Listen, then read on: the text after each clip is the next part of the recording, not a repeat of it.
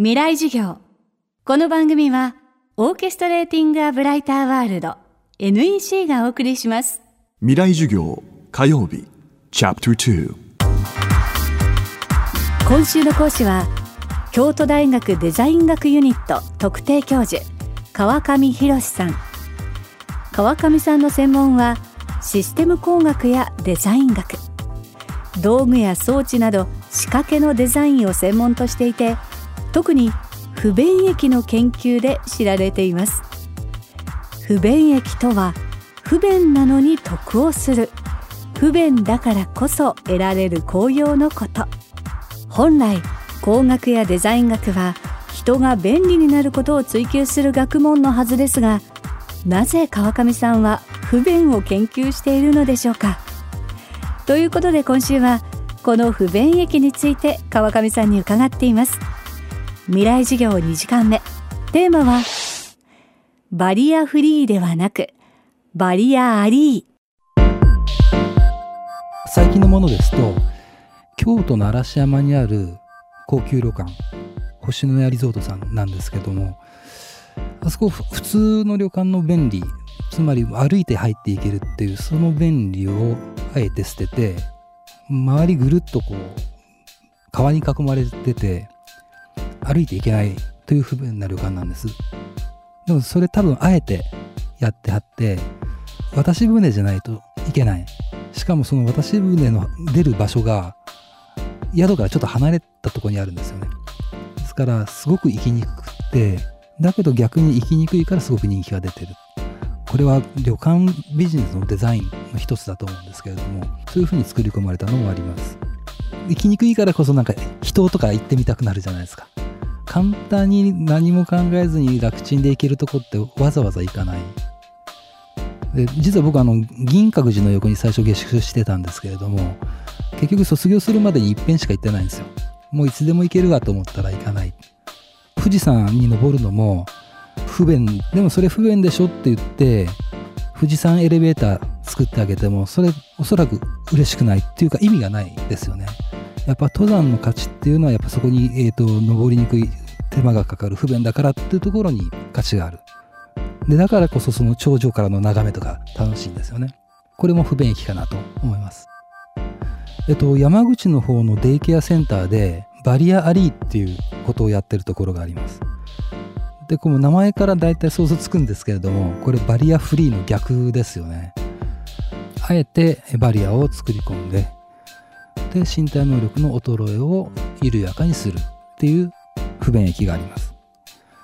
例えば段差でもはっきりとクリアにここ段差があるよっていう風なのがちゃんと見て取れるとそんなにその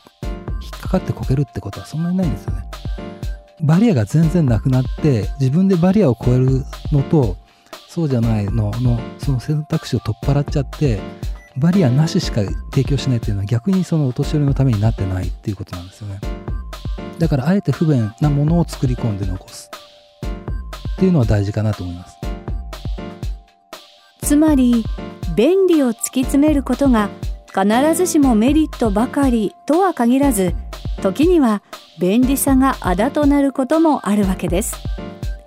そしてそれどころか便利が過ぎるといざという時大きな弊害が生まれるケースもあると川上さんは話します。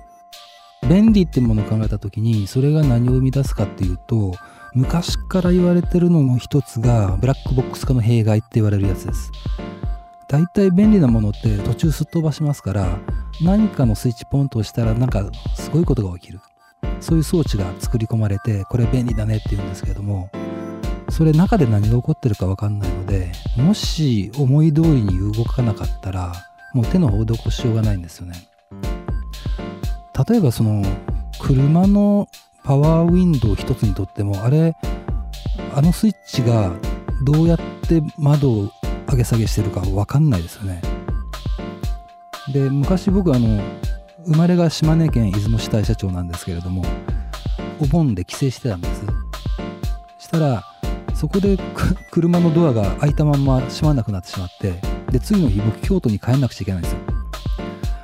自分でもどうしようもないのでディーラーに持ち込むんですけれどもお盆でお休み。もうどうしようもないと。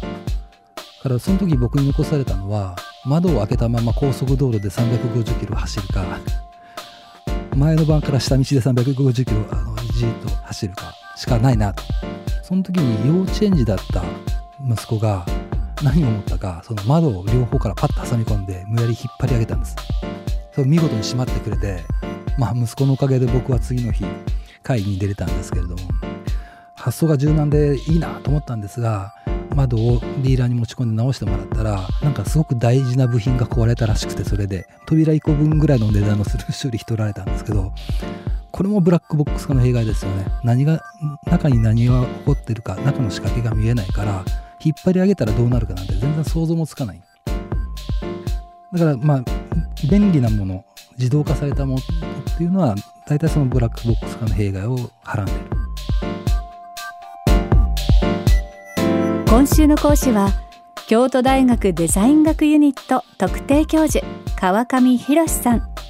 火曜日のテーマはバリアフリーではなくバリアアリーでした。この不便益はインプレス社から発表されている著書でもより詳しく知ることができます。タイトルがとても長いです。タイトル。ごめんなさい。もしあなたがちょっとでも行き詰まりを感じているなら不便を取り入れてみてはどうですか？不便益という発想。です。気になる方はチェックしてみてください。明日も川上さんの講義をお送りします。